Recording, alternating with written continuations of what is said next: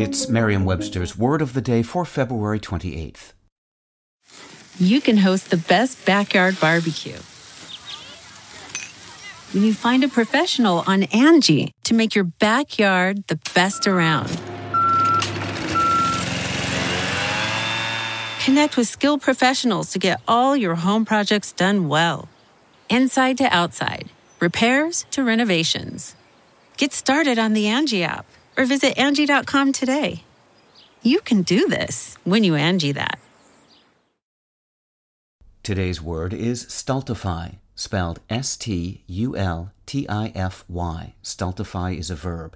It means to cause someone or something to become dull or ineffective. Here's the word used in a sentence from the Portland Press Herald by Jorge S. Arango. The more time one spends in these galleries, the more we appreciate the astonishing level of detail Jonah Frank has conjured to narrate the story of her childhood growing up in Cherry Hill, New Jersey.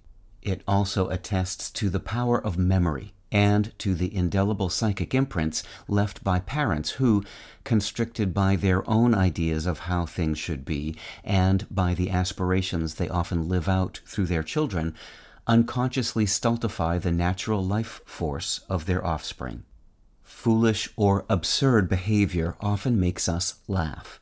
Take the 2006 comedy film Idiocracy, for instance, which depicts the United States in a dystopian future stultified by centuries of anti intellectualism and crass commercialism.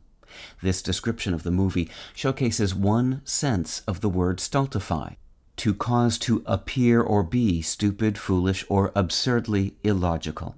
But there is nothing especially funny about the now archaic original usage of the word. In the mid 1700s and in legal contexts, if you stultified yourself, you claimed to be of unsound mind and thus not responsible for your actions nor is there humor in the most common current meaning of stultify, which refers to rendering someone or something dull or ineffective. With your word of the day, I'm Peter Sokolowski.